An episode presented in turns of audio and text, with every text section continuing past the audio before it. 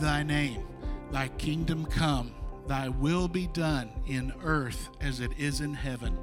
Give us this day our daily bread, and forgive us our trespasses, as we forgive those that trespass against us.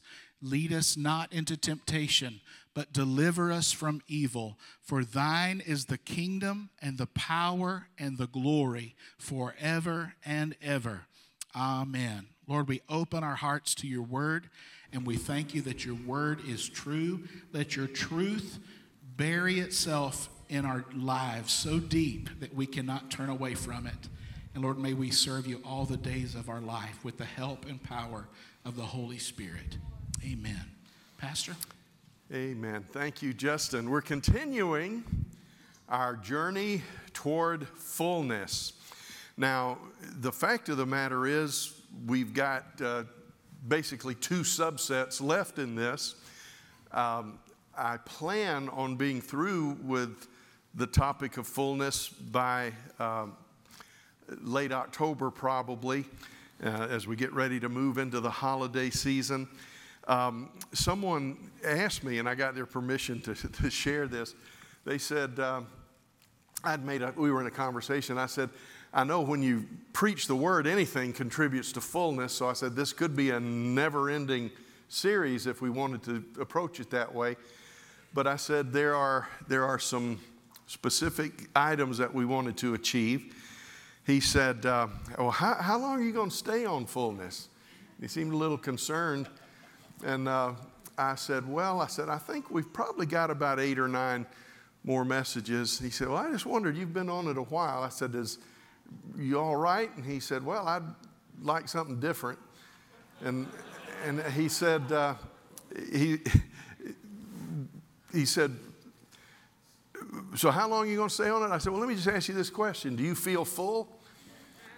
And he said, No. I said, Well, then we'll stay till you feel full. And he, I, I think he, he turned from a questioning member to a, a great advocate because he wants us to move on to something else. So we're, we're laughing with each other about that.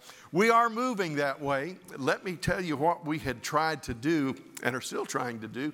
We began by talking about the need for fullness. We spent about three weeks talking about what fullness means. You don't have to be walking in fullness to get to heaven. We go to heaven because Jesus paved the way. We go to heaven because of His grace in our lives. But He wants us in this world to experience a life that's described as joy unspeakable and full of glory. He came in His fullness so that we might walk in fullness. But I realize that it's a journey for most of us. It is for me, and it is for most of us. Jesus is the only one that ever walked the journey perfectly. But we we wanted to talk about the possibilities of fullness. Then we felt that it was so essential. In fact, it's essential, and if you want to use it from another perspective, it's impossible to not, I mean, to walk in fullness if you don't understand what Jesus has done for you. now, we have a lot of times we teach on, you know, know who we are in Christ, and, and that's important, but it's more important to know what Christ has done in us. It's more important to know who He is. And I understand people that say that, that doesn't, that doesn't bother me. But we spent about 13, 14 weeks talking about what happened to us. Words that talk about the choice that we made and the change that occurred and the consequences of that. We, we got hopefully added some new vocabulary words to our Christianity, uh, or even if they are words that we use, we have a better understanding. And if you do not have that card, five by seven card, the, the glossy with the 13 words or so, if you didn't get one of those, if you'll contact the church office, we'll get one to you. It's, um, it's a good thing to stick in your Bible or put on your refrigerator to remind you this is, this is what has happened in you. This is why we can walk in fullness. We spent a little bit of time talking about how to resist uh, a satanic invasion, a satanic attack. Excuse me, because there's always pushback. There is always pushback from the enemy. That's not to give him glory, because he always loses. I mean, we know he's going to lose. When we read Psalm 2, why do the nations rage? Man, all you got to do is watch news for about an hour and a half, and you're depressed, and, and you say, well, there's, there's no use. In heaven, that's the comedy hour. It says in Psalm 2 that God laughs not at tragedy, not at injustice, not, in, not at war, but God laughs at the world's attempt to eradicate him from our destiny. So, what's a depressing news hour to us is comedy hour in heaven. Not again at what's happening, but to think that they could do it, that they could get away with it. So, we talked about that satanic pushback. We talked about surviving spiritual storms, spiritual attacks. Um, now, the last part of this that we want to look at, excuse me, um, in like mid August to, to late October, I want to talk about just the practical because we know this, because of what God has done for us, because of who we are, because we know our enemy, because we're knowing our God the, here, here are about five or six practical steps, and we'll, we'll get to those practical steps. It'll be marching orders for us as we go forward. Um, um, and, and, let me say this I, I want to spend, uh, well, we started a couple of weeks ago, two or three weeks ago, um, uh, about things called matters along the way traveling partners, you know, fellow, fellow travelers, we called it. And um, we talked about three dynamics of living in peace with people, understanding those folks. And um, then we are right now, as matters along the way, we want to talk about being aware of satanic plans. Now, we're going to find that there are. Uh, basically four things that the enemy will try to use. Um, and one of them is the master of all of it. It's the idea of deception. So, deception covers it all. Uh, it's trying to create a false reality, but we're also going to make deception one of the four words. The enemy comes, uh, and we're, and we're going to do an overview today the enemy comes, and his first plan is to just destroy you, to just wipe you off the map. Um, uh, I, I, I, think it was uh, George Foreman that said when he began a, a, match, he said if he thought that he sensed enough weaknesses in, in, in his opponent, his goal was to end the fight within 30 seconds.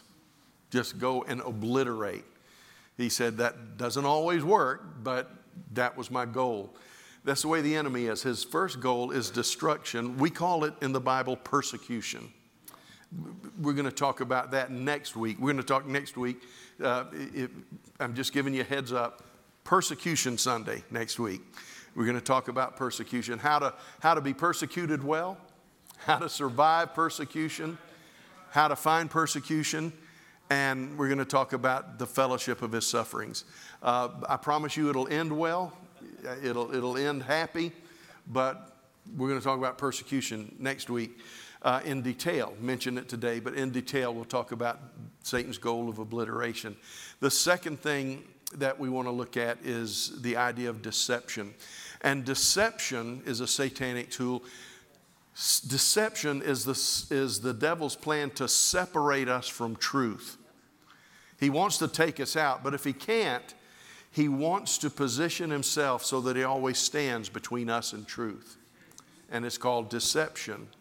The third thing that he uses is um, there's two words that I use because it's hard to find one word that covers both dynamics distortion or dilution. Um, the third idea is that he will either distort what you believe or dilute what you believe. Um, another word, if, if, if um, destruction is, is persecution, then destruction or, or a distortion or dilution is, is, uh, is pollution. He takes something that is pure and lovely and then he pollutes it. And then the third word uh, that we want to talk about destruction, deception, distortion, or delusion. Fourth word really is the word distraction. Um, he wants to eradicate you. If he can't do that, he wants to separate you from truth. Nobody is more miserable than a person who claims to be a Christian that spends their whole life explaining away the teaching of God, reworking it, reframing it, re, retooling it. That's a miserable existence because you're speaking against something that cannot be broken, and your whole life is given to breaking it. And um, I, I, don't understand. Some pastors are like that. Some churches are like that. Some Christians are like that. We have the faith that's been once and for all delivered to the saints, and their life is spent to, uh, telling people why it's not true. And the Bible puts it this way, loved ones. Bear with me with my introduction today. The truth is, is like a rock. I mean, it's, it's a rock. And if you resist the truth, the rock falls on you. But if you accept the rock, you fall on the rock and you find mercy and grace. When my heart is overwhelmed, lead me to the rock that is higher than I. Uh, but if he, if he can't get you separated from truth, he will try to let you walk in truth, but diluted with sin. And if nothing else works, if he can't get you to go down those paths, you will be surprised how often the enemy tries to, um, di- uh, what's the word I'm looking at? Distraction, how he tries to bring distraction into your life. And this is the pattern that we find in the book of Acts. You say, Well, I just, I just want a book of Acts experience. I know what you mean. You're talking about the healing and the miracles, and boy, we want all of that we can get. The problem is that there's just as much persecution and just as much deception and just as much dilution and just as much, uh, uh, um, well, I, I said distraction, as there is these other things. And we've got to learn how to handle all of these things. That's, that's what we're after. Um, so that explains why, those of you that are tired of fullness, that's why we need to do this and get to the wrap up so that we can move on to something else. Uh, you say, and you know, what are we going to do next, Pastor, after fullness? Well, probably another subject like being full or something like that. No, I'm teasing. I'm teasing. I'm joking. And, and the, the, person I'm talking about, it, it was good natured. I got their permission to share that. It wasn't anything belligerent. but um, I want to tell you at the foundation of where we're coming to. This has always been a teaching church. It's always been a church that worked on series because we believe that uh, few things can be grasped in one Sunday, number one. And number two, um, we never have a Sunday where everybody's here. We have between 2,500 or, or about 2,500 or so people that call Christian Life home, but because of schedules and whatever, nobody's here all the time. And we found out that in terms of announcements, if we want to get announcements to everybody, we have to do it three Sundays in a row to hit most of the people. And if that's the case with announcements, how much more so with sermons? That's why we give reviews and that's why we overlap. There's, there's method to this madness. So um, thank you for, for bearing with us. We are told in Scripture our highest aspiration is to know God, and that's a life journey we can spend all of our lives in pursuit of the Lord and still only know a sliver. It's not because He doesn't want us to know, it's just He's God. And the best learners among us only know a part. Uh, when D.L. Moody was dying, one of the greatest preachers of the 19th century, impacted the world in a way few people have. When, D, when D.L. Moody was asked on his deathbed, Do you have any regrets? he said, I regret that I only barely began to scratch the surface to God's Word. So, but we're in that journey to know God. Now, the good news, beloved, now are we the children of God, but it does not yet appear what we shall be. John was saying what D.L. Moody said. We're his children now. We're secure in him now. We're safe in him now. But what we're going to be hasn't even begun to show up. But the good news is this but when he appears, we shall be like him because we will see him just as he is. That's good news, okay? So we got to know God. Uh, that's, our, that's our heart. The second thing we're commanded to know, he said, Know them who labor among you.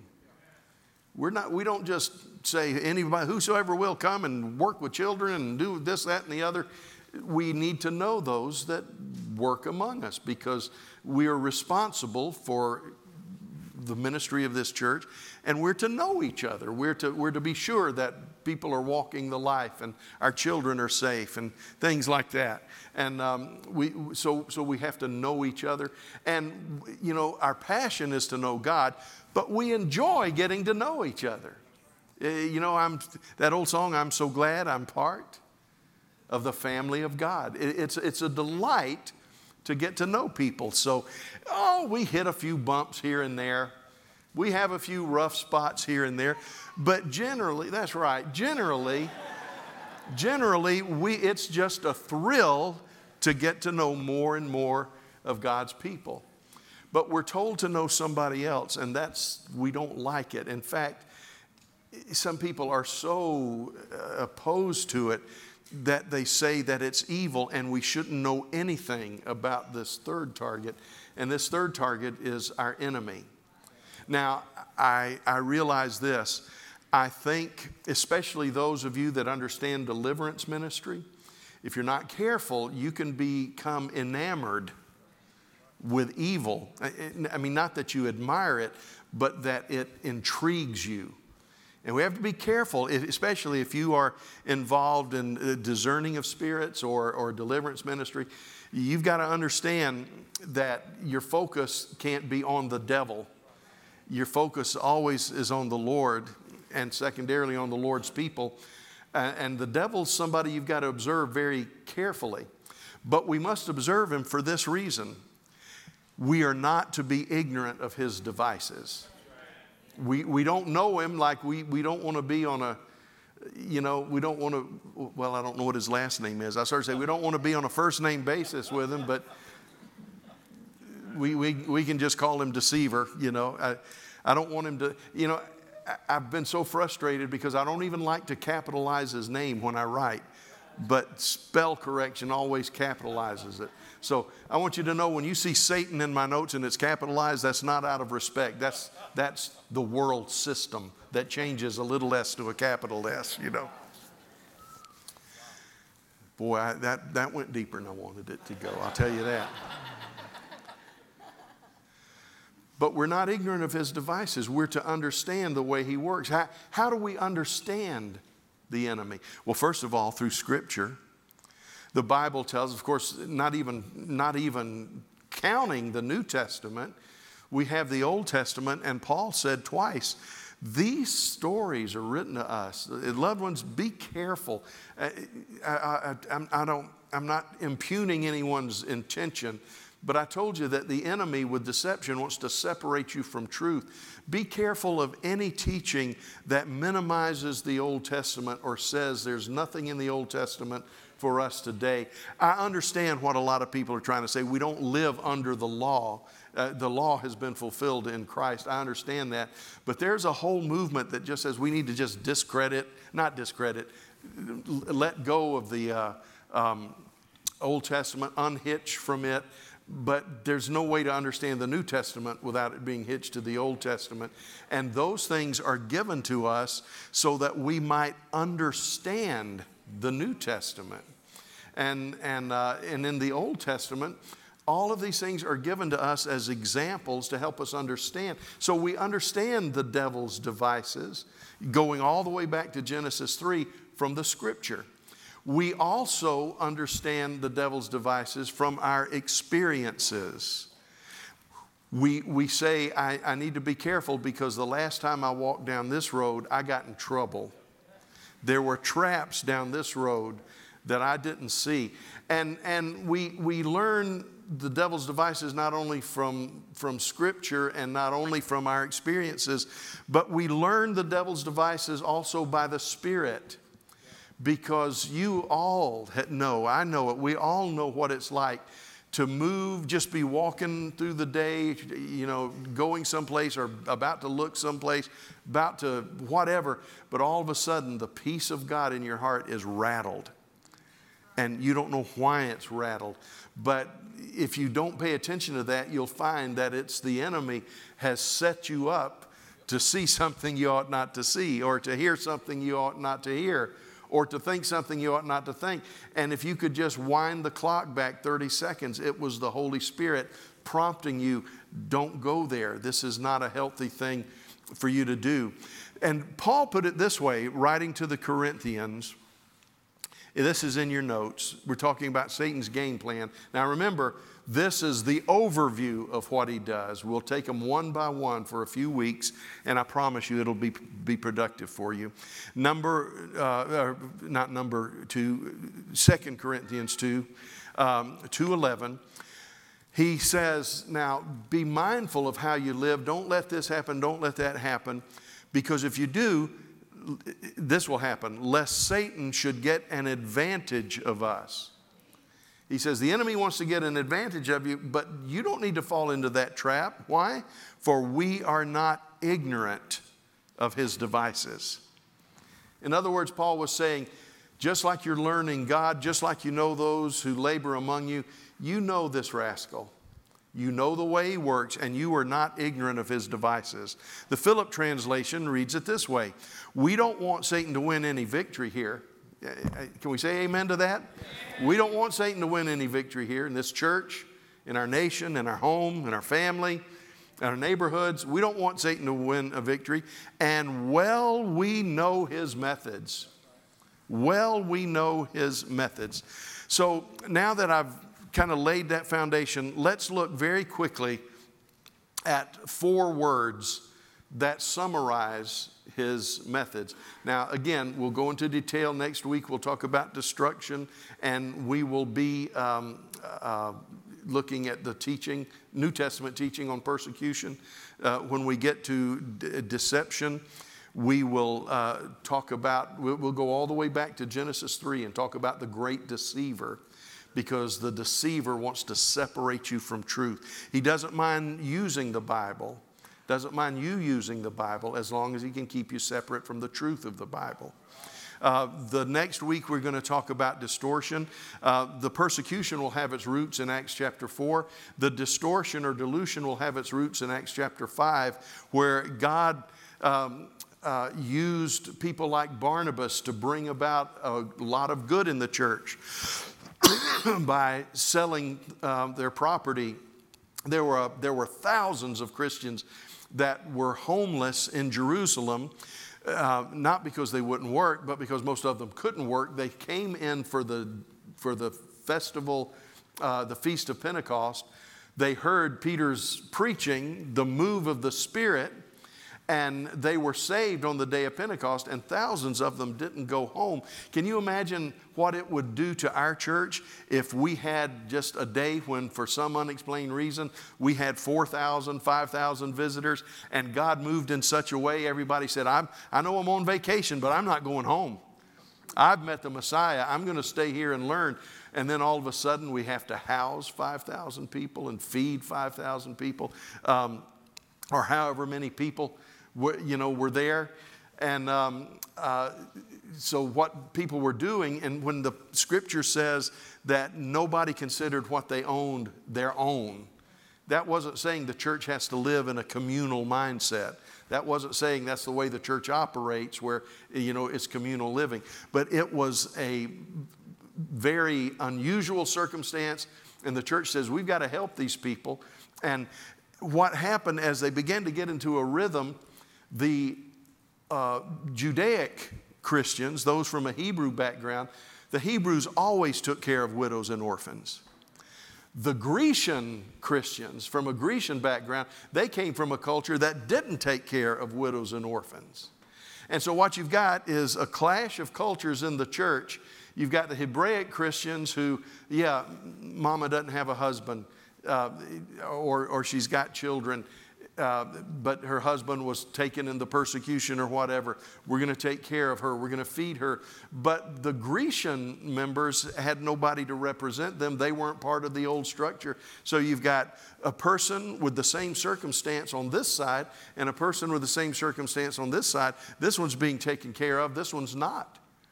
And they said, We have to have justice here.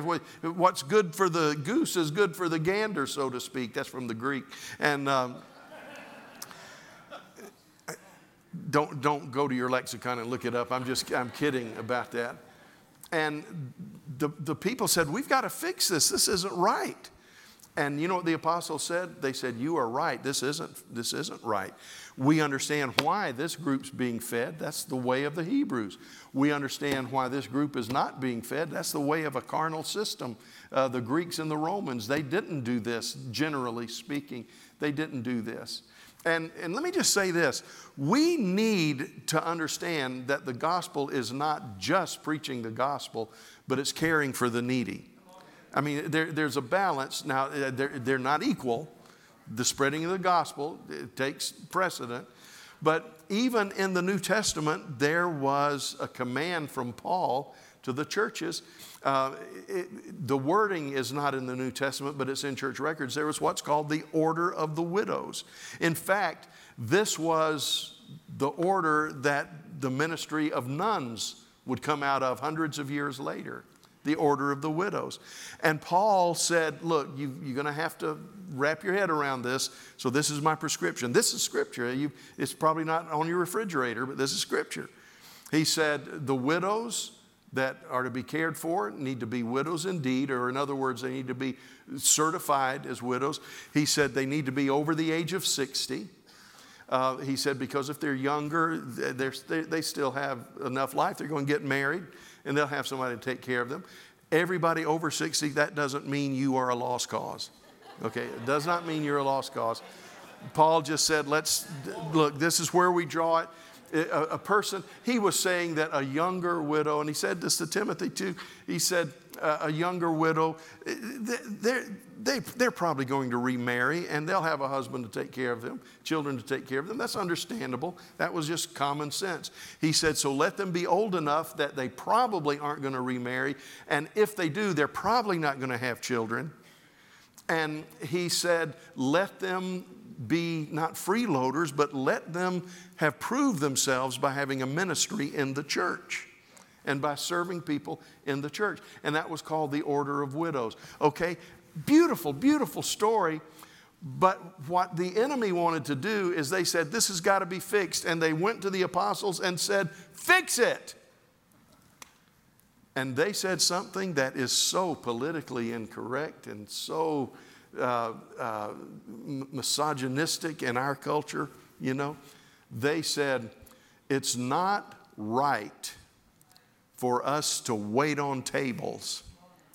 Boy, can you imagine how that would go over with the National Organization of Women today, you know?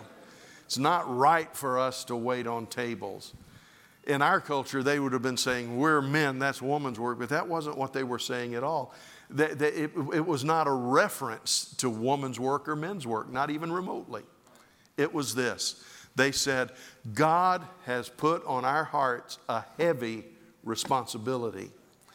We are to lead the church in prayer, and we are to live in the Word and bring the word of life to the congregation. That is our calling. Nothing about men and women. They said, if we take on this ministry, we will not spend time in the word, we will not spend time in prayer, and everything we preach on Sunday will come out of simple sermons for simple preachers we have to stay true to what we're called to. And loved ones, the enemy, if he can't get you to make compromises in all these other levels, he'll get you doing a good work. But the problem is, it's not your work. You know, statistics, it's an old statistic, but it, it, it's probably pretty close to accurate, is that 80% of the work in the church is done by 20% of the people. I don't know after COVID, I don't know if that's still true. But I will tell you this um, when the church, 80% of her work is done by 20% of the people, that is a church that is broken and just doesn't know it yet. So they said, You select seven men. They, they might have done the math. They might have said, We need seven men with this number of people under them, this number of widows that we have. And they, and they said, We will lay hands on them, we will bless them, we will anoint them and ordain them to this ministry. But we are going to go back to what God called us to do. And uh, you, have got a few weeks to think about it. You'll, you'll be able to plan on not being here that Sunday if you need to. but we, we've got to answer the question number one, am I working for the Lord? And if I am, am I doing what He wants me to do? Or am I filling everyone else's agenda? And that's a, that's a tough, few questions when answered will cause more offense in the church than that one. Because nobody wants somebody to say, I need you to see so and so about that. We want whoever we want when we want them. And the devil says, if I can't get you to do what you ought to do, I will see to it that let's satisfy your drive to please God, but let's get you to do this instead of this. And what happened, I know I'm not preaching that sermon now, I'm just trying to lay the foundation. What happened when the apostles said, It's not right for us to do this ministry? Again, they weren't saying it's not right for us to do a menial task. They were not saying it's wrong for us to do women's work. It wasn't about roles, it wasn't about job descriptions, it was about staying on track. When they stayed on track, this is what the Bible says happened the people were satisfied. The need was met. The church started growing again, and a great number of priests were led to the Lord. Loved ones, all of us have struggles at times, but I want to tell you somebody that's just a chronic complainer, you never satisfy them. But if somebody has a legitimate need, the legitimate need can be met. And the result of that legitimate need being met is that the church will just start growing again. And it will open up new opportunities. Something about that seemed to open the door to the priesthood. I suspect that the apostles staying true to the word and prayer influenced the spiritual heart of those priests in a way that would not have been influenced any other way. And it also opened a whole new door of ministry. One of the two most powerful figures in the remaining part of Acts are Philip and Stephen. Philip and Stephen. And do you know where those guys came from? They came from this ministry. And God opened the door. Well, now we'll save it for the, for the Sunday. But let's let's just do a Reader's Digest version, and then we're going to wrap it up with some Christian life lessons.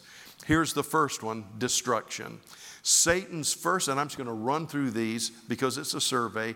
Satan's first line of approach is obliteration. He generally seeks to achieve this through persecution. Jesus, when he was talking about the sower who went out to sow the seed, and he talked about the different type of soil, he said that some seed was on good soil, some seed was on rocky soil, some seed was on good soil, but it got distracted. He said, but there was some seed that just fell by the wayside. And it wasn't that seed by the wayside was not a waste.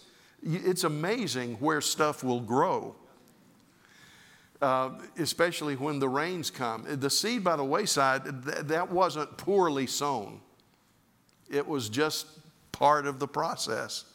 But he said the seed by the wayside was easy pickings for the fowls of the air, and they came and obliterated it, and they never even sprouted.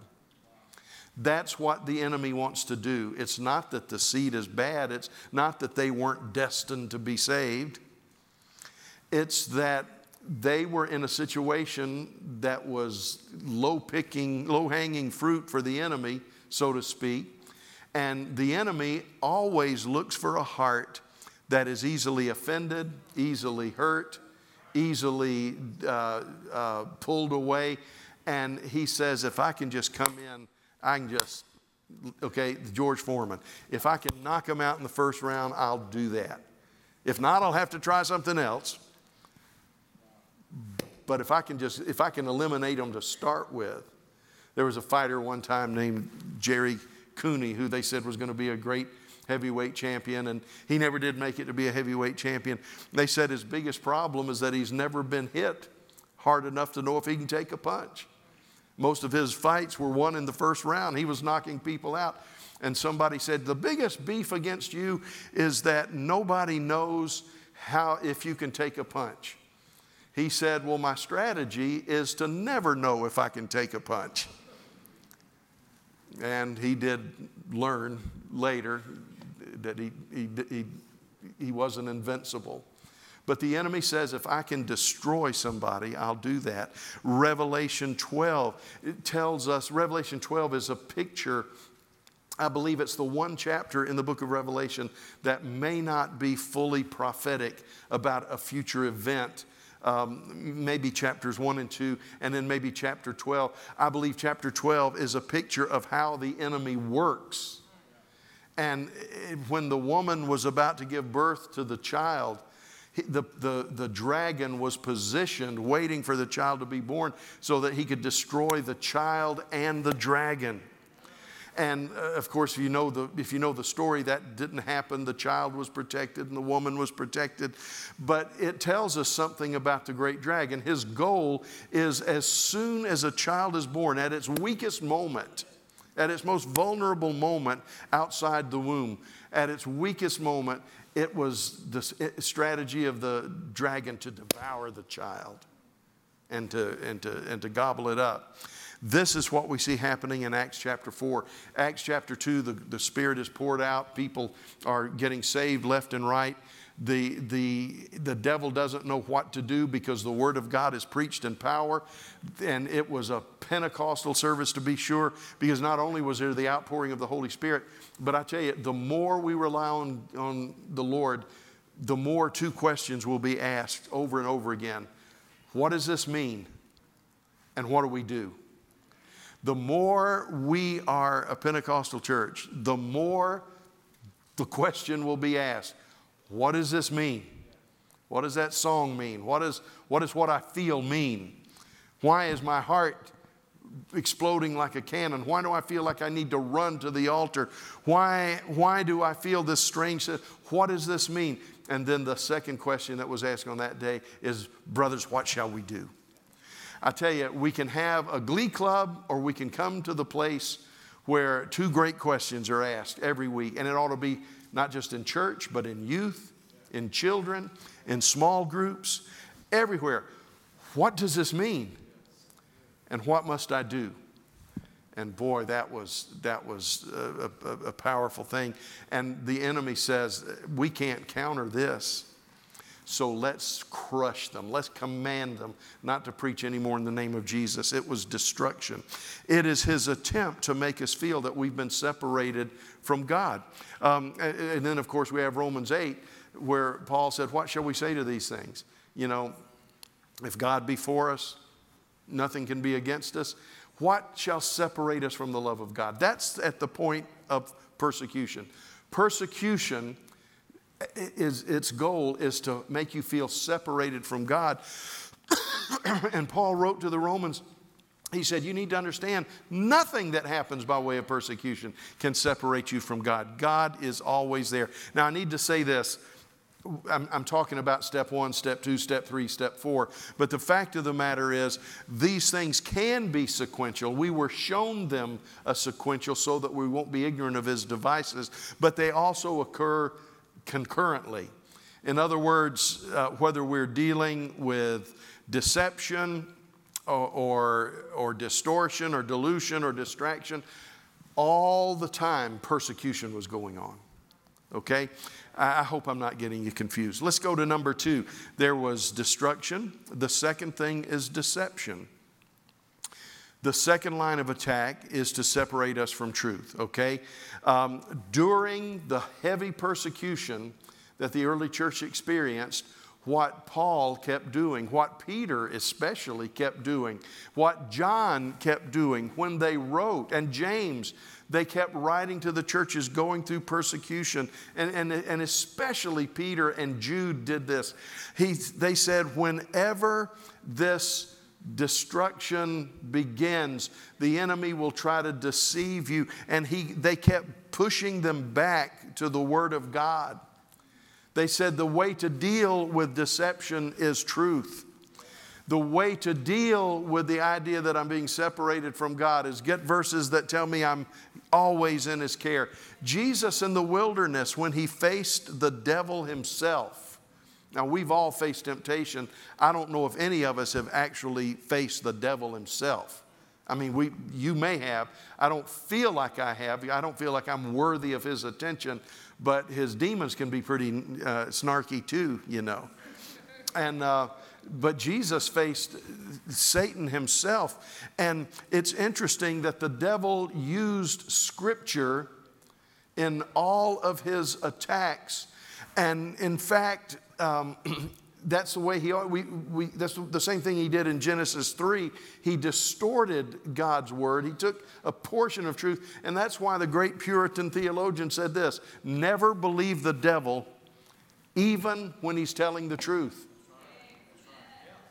Never believe the devil even when he's telling the truth because there's something in there, there's a hook in there that perverts the truth, and that's called deception.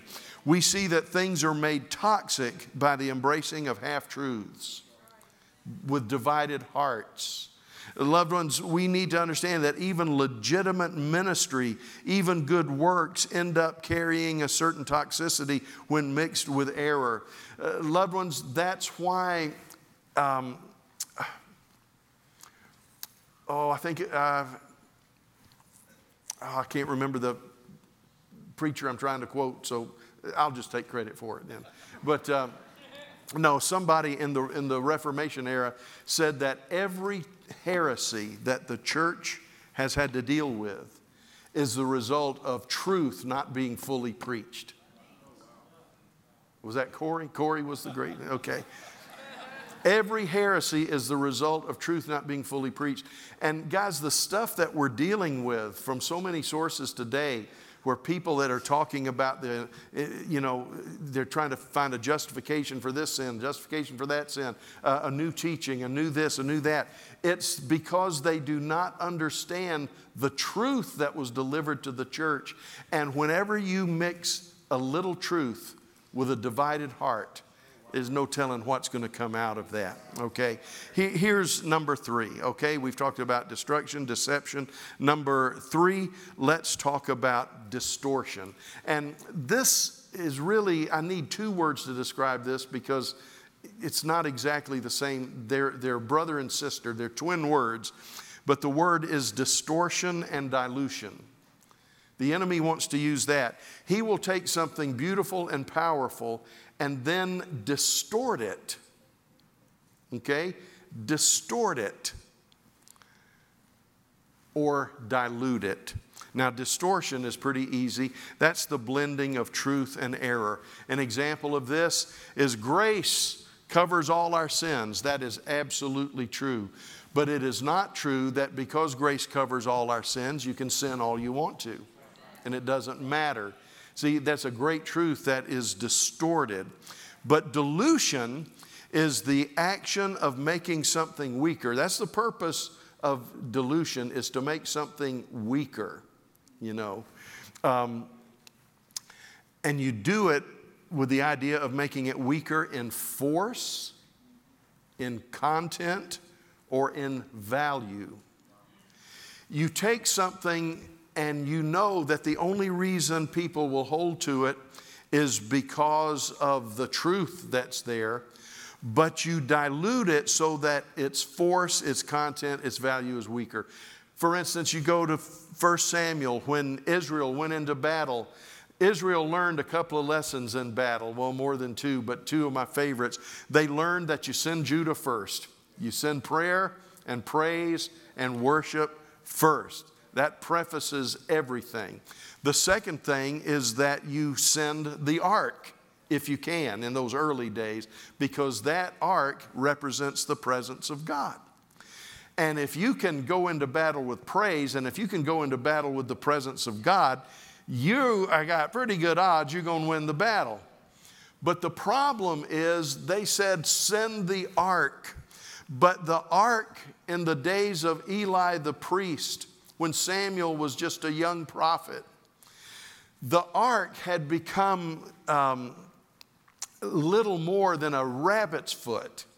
It was just a good luck charm. They weren't sending the presence of God, they were sending the rabbit's foot into battle. And, you know, it, it, they, they were taking the Indiana Jones approach. It's, it's an object of mystical power, then light and fire goes out from it. And there was no connection to the presence of God. So, what happens is they lost the battle. The ark was captured. Now, we know the story. When the ark got captured, the ark pretty well stood for itself and didn't need the help of Israel. Uh, and, the, and the enemy ended up sending it back, you know, uh, uh, pulled by an ox. Uh, or calf and or a cow rather and pulled back they, they didn't want it anymore but i'm telling you that the enemy will take something powerful and good and he will dilute it so that it loses its purity. We see this in Acts chapter 5. We'll go to Acts chapter 5 to study the principles of this. But Barnabas had shown that uh, God would bless, like I said, would bless uh, the, the selling of property and the selling of land. what I talked about a few moments ago was illustrated in the life of Barnabas he sold a piece of land and gave the money to the church and said, Use this to take care of the needy saints. And he was a hero because of that. He didn't do it to be a hero, but he became a hero because of that. And then Ananias and Sapphira said, Wow, I'd love to get my picture on the front page of Christianity today. I'd love to have the kind of esteem that Barnabas got for doing this. and one of them, over dinner that night, said, You know, we've got a piece of land we could sell. Yeah, but that's all we've got. That's our retirement. That's everything, or something like that was said. And they said, Let's do this. Let's sell it for this amount, but let's tell them that we sold it for this amount, and this is what we'll give. And then we'll be just like Barnabas. Everything we got, we gave to the Lord when actually we'll preserve our retirement and everything will be great. Well, Peter, being led by the Holy Spirit, said, Look, the land was yours. You didn't have to sell it. And when you sold it, you could give part of it, you could give none of it, you could give all of it. But you have done something nefarious. You have diluted what God has been doing in our midst. You have made it weaker in force or content and value. And this is not the way we're going to do church. And the enemy thought, well, if I can just get people to do a good thing, but to do it with ulterior motives, you know what he was saying? He was saying that'll nullify all the power that will nullify. He said it'll be like sending the ark into battle. I know what the ark means. God knows what the ark means, but nobody else knows what the ark means, and it won't be successful. Okay, um, now here's the fourth word that I, that I want to give you, and it is the word distraction, illustrated in chapter 6. And I've already explained that. I'm not going to go into it again, but I will say this about this distraction where the disciples thought, for us to keep the church going, we've got to do this. And I want to say this to every pastor. I want to say this to every elder. I want to say this to everybody that is a leader in any capacity. You will sooner or later, if you haven't already, you will sooner or later be faced with a solution that is workable, doable, relatively easy, and wrong. And that's why you can't run the church like a business. See, I, I, grew up in a time where you selected elders, or we called them deacons. You selected deacons because they were good businessmen. And I, have known some good businessmen that did good work for the church. I've known some good businessmen that were good businessmen, but they were horrible deacons because they wanted the church to be run on a secular model instead of a spiritual model. The kingdom of God's like this. There's a passage in Proverbs that says, talking about uh, even giving, it says, There are those that, that have money, and there are those who tend to hold back more than is profitable, so they'll never be in a bind. And what happens? They end up in a bind anyway. There are those that have money that say, you know, the logical things to hold back and to keep it, but we're just going to give it all away. We're going to use it for the glory of God. And what happens? They give away more than they should give away, but they end up with more than they had to start with. Jesus called it an upside down kingdom. He said, The first shall be last, the last shall be first. People understand. There was never a commission in the New Testament to attract businessmen to leadership. There was an attraction to call good family men to leadership. They needed to understand how family works, not how business works. And oh boy, now, let me just say this.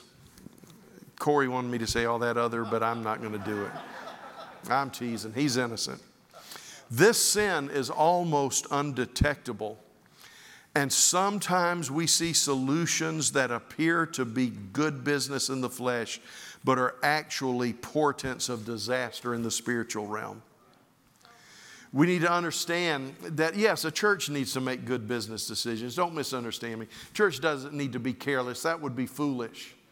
And, and always understands, pa- pastors are always wanting to, to handle things with accountability and sensibility and good business because, loved ones, we're the ones that get hit first if we don't do that. It's our salaries that go out the window if we don't manage properly. It, it's, it, you, you need to understand that. We understand the value of maintenance and of, and of responsibility, but we also understand that you reach a part in the kingdom of God where God says, Now, are you going to operate from this kingdom's principles or are you going to operate from this kingdom's principles? Well, that is amazing preaching. Let's wrap it up here. Let's wrap it up. Let's do the Christian life lessons, and this will set us up for these next few sermons. Um, here's number one be aware of your surroundings. Be aware of your surroundings. If you go to a self defense class, you know, a natural self defense class, one of the first things they're going to teach you, almost every class will teach you this be aware of your surroundings. Think before you park here. Think before you go out at a certain time of night. You know, th- be aware of your surroundings. And that's a spiritual principle too. Jesus said to deliver us from evil. That's part of his prayer. There are days, not every day is like this. But there are days like the days of Nehemiah where they were trying to build the wall.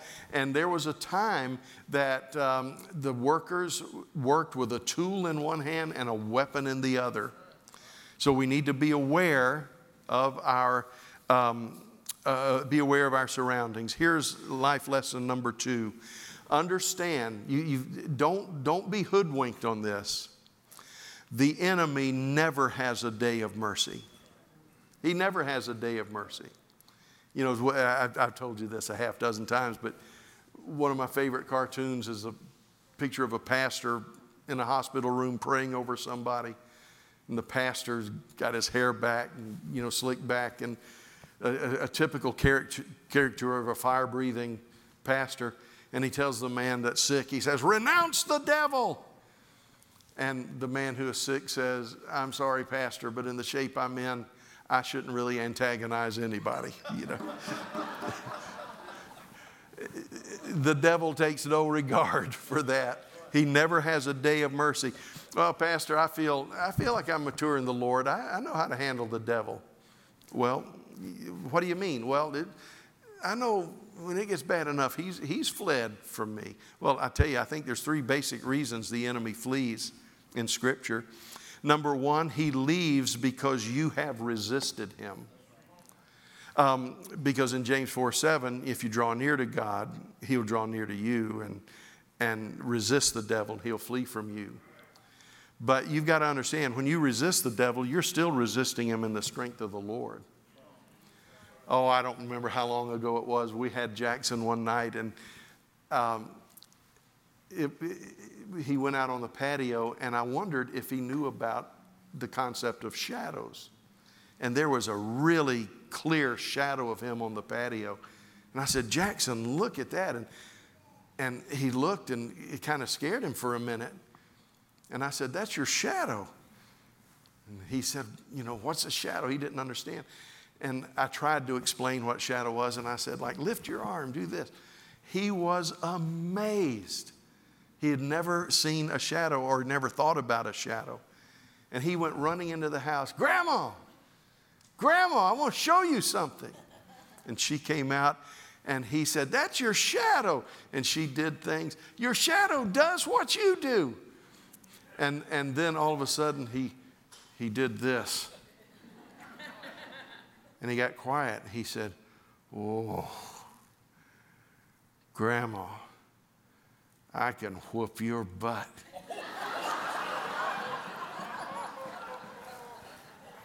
and she said, What? He said, Look how big I am. I'm, my shadow's bigger than your shadow. And he didn't know that I was, he'd stepped into my shadow and I did whatever he did. I, and it, it, it, was a few seconds, but whatever he did, I did. And, you know, he's,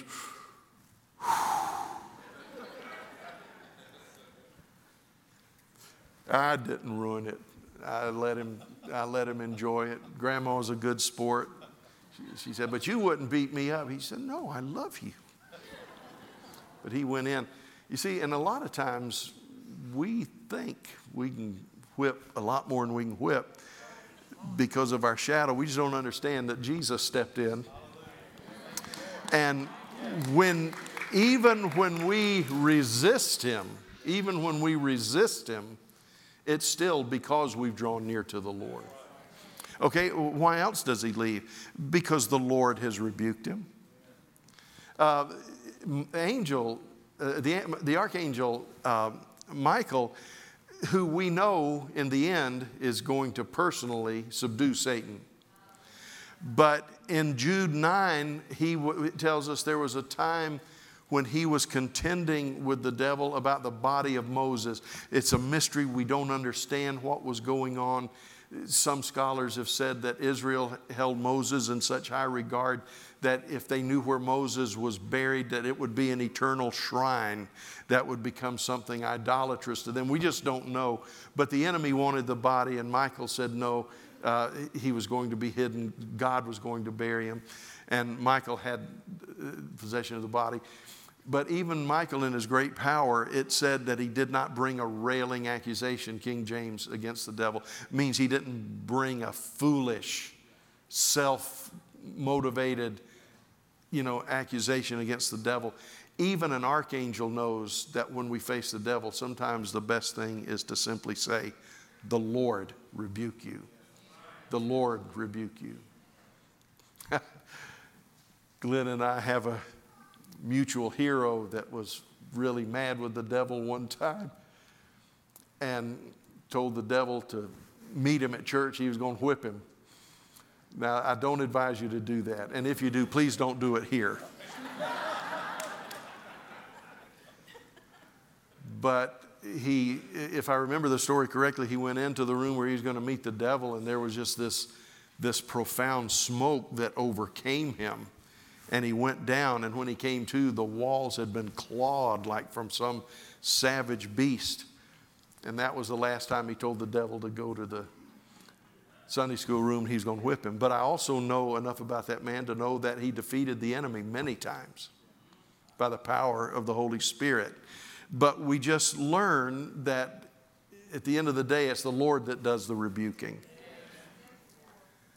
You say, Well, I know I was in a battle the other day and I was just fighting for my life and just holding on and, and he left me. Well, praise God. but he may have left you to wait for another opportunity. See, that's what happened with Jesus. The devil tempted him during these 40 days, and the enemy left him. And one translation says he left him to wait for a more opportune time.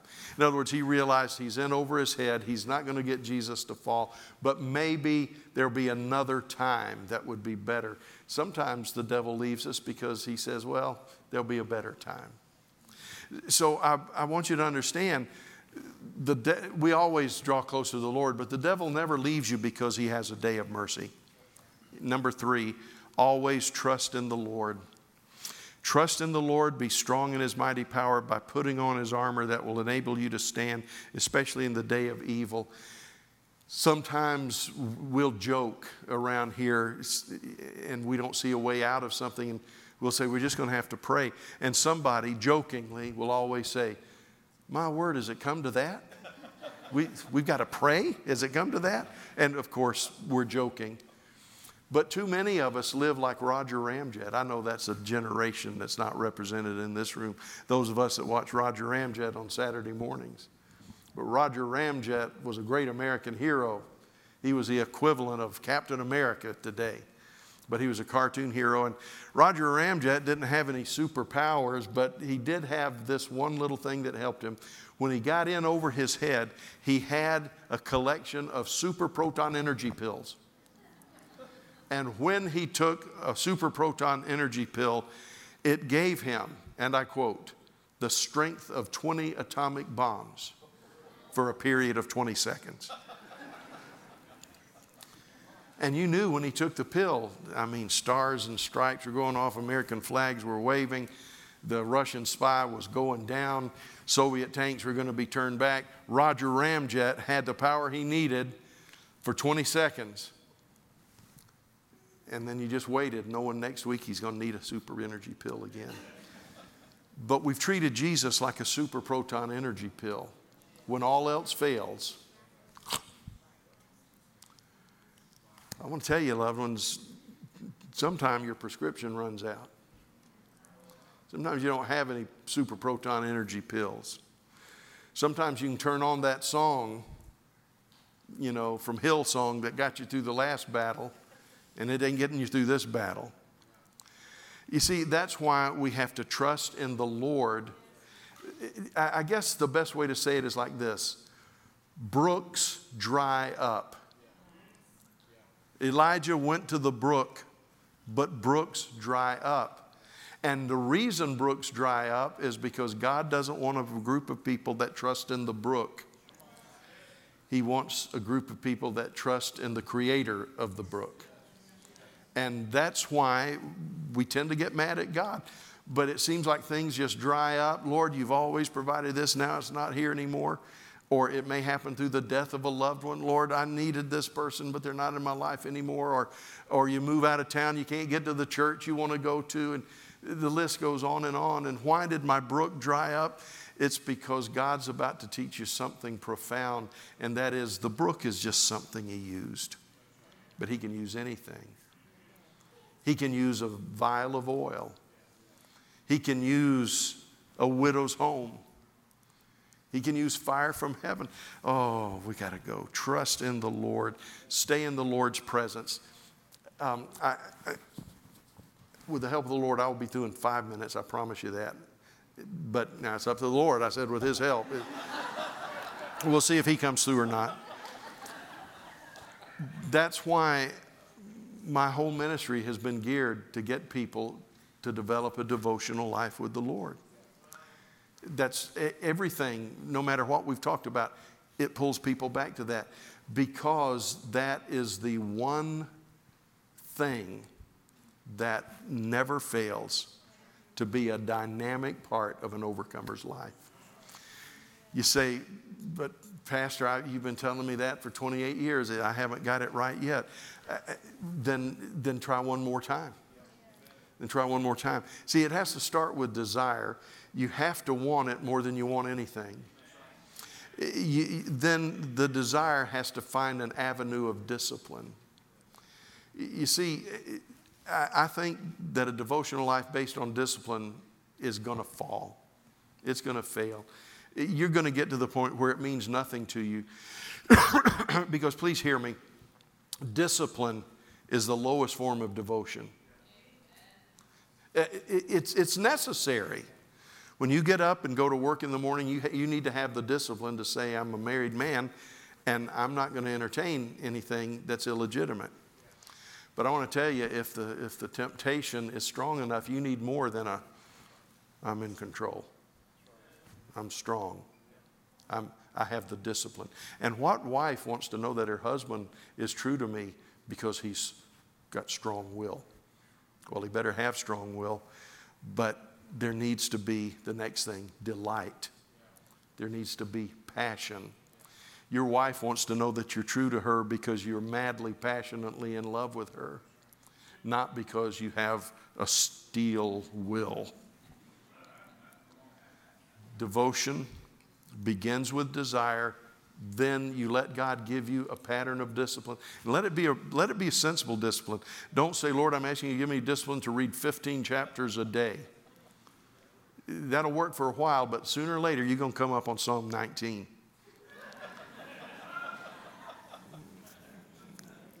Those of you that read Psalm 19 know what I'm talking about. Not everything. Well, never mind. Here's the last thing. And, and, and I want to say this to desire, discipline, delight. Beware the trap of Ephesus. Ephesus had a, uh, a miracle. Ephesus had a miracle ministry and is arguably the most effective church in the New Testament at least one of the top three, um, depending on how we interpret a few things. But this is what the Lord said about Ephesus. I mean, they had phenomenal pastors. John was there. Uh, uh, T- uh, Timothy was there. Paul was there. I mean, you talk about a Hall of Fame row of pastors. But this is what Jesus said by the time the church was, was, was roughly 45 or 50 years old. He said, You do all the right things, but you've lost your love. So you, you need to stay in the Lord's presence, not through discipline. Now, there are days discipline will keep you there. That's okay. But the, but the norm needs to be delight. Here's the last thing I want to share with you set your expectations upon victory. I'm not talking about just positive confession, though we need a positive confession. Be not drunk with wine wherein is excess, but be filled with the Spirit speaking to yourselves in psalms and hymns, spiritual songs, singing, making melody in your heart to the Lord, giving thanks always for things unto God and the Father in the name of the Lord Jesus. I probably need to talk about this in another sermon. but we use this verse, we Pentecostals use this verse to just justify our stance on don't drink wine. You know, don't be drunk with wine. And, and that's what we use it for. Don't drink wine. And uh, that's okay. I, I, have no, I have no issue with don't drink wine. But the problem is that's not what it's talking about.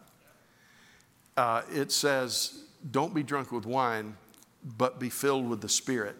And this is saying something very important.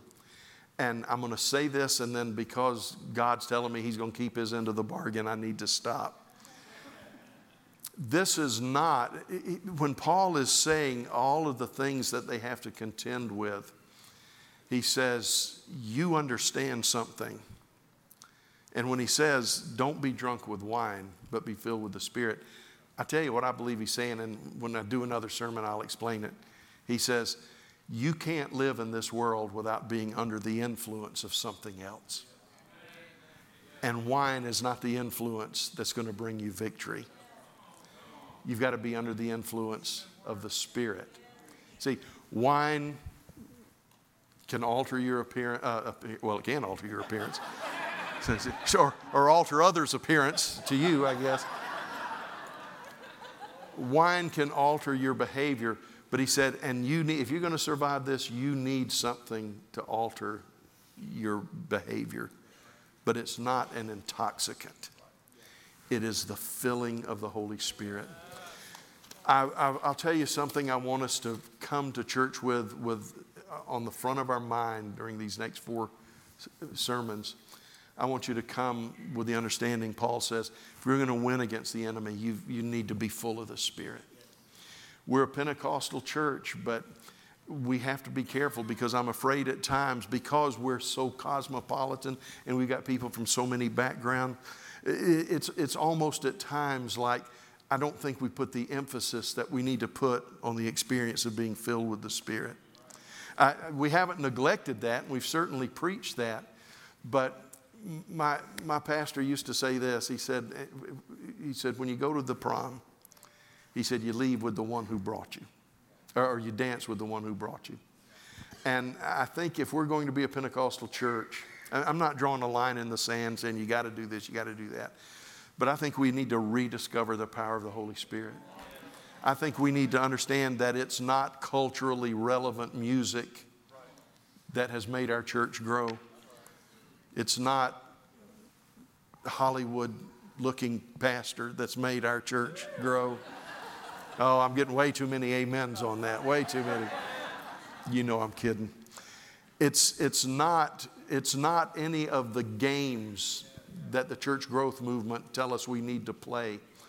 What little growth we've had, what little success we've had. I, I say little, I'm talking about in the world's eyes.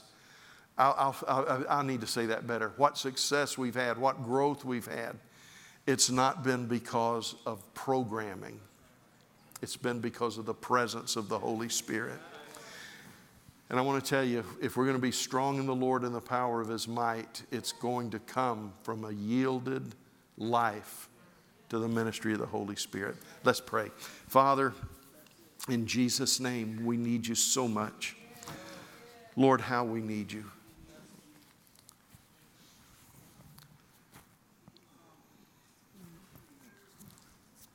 If there's anyone here or watching at home, anyone over in Brown Chapel that does not know Jesus as your Lord, I invite you to come forward here or come forward in Brown Chapel or call the number that'll be on your screen. We are not ignorant of his devices. So that means, since we're not ignorant of his devices, we're going to walk in liberty and victory. Give us that help, Lord. Give us that help as we flesh it out over the next few weeks and get a little more up close and personal. Lord, next week, with the help of the Lord, we're going to look at how He wants to destroy us through persecution, but we're going to look at how we're made victorious through that same persecution. Father, the bottom line is whatever we need, it's found in you. Ministry team, would you please come forward? And we're going to dismiss. If you need prayer, please call the number or come to one of the prayer teams that's at the front of the auditorium. Guys, we win. I mean, we're going to win. The question the question is how much joy are we going to experience while we're winning? It's joy unspeakable and full of glory. Stand with me, would you please? I love you so much. Thank you for being here. Thank you for, for listening to me every week. It means more to me than I can say. And the Lord is here, His Spirit is here. And if you need prayer, please come. We'd be glad to pray with you. We love you. God bless.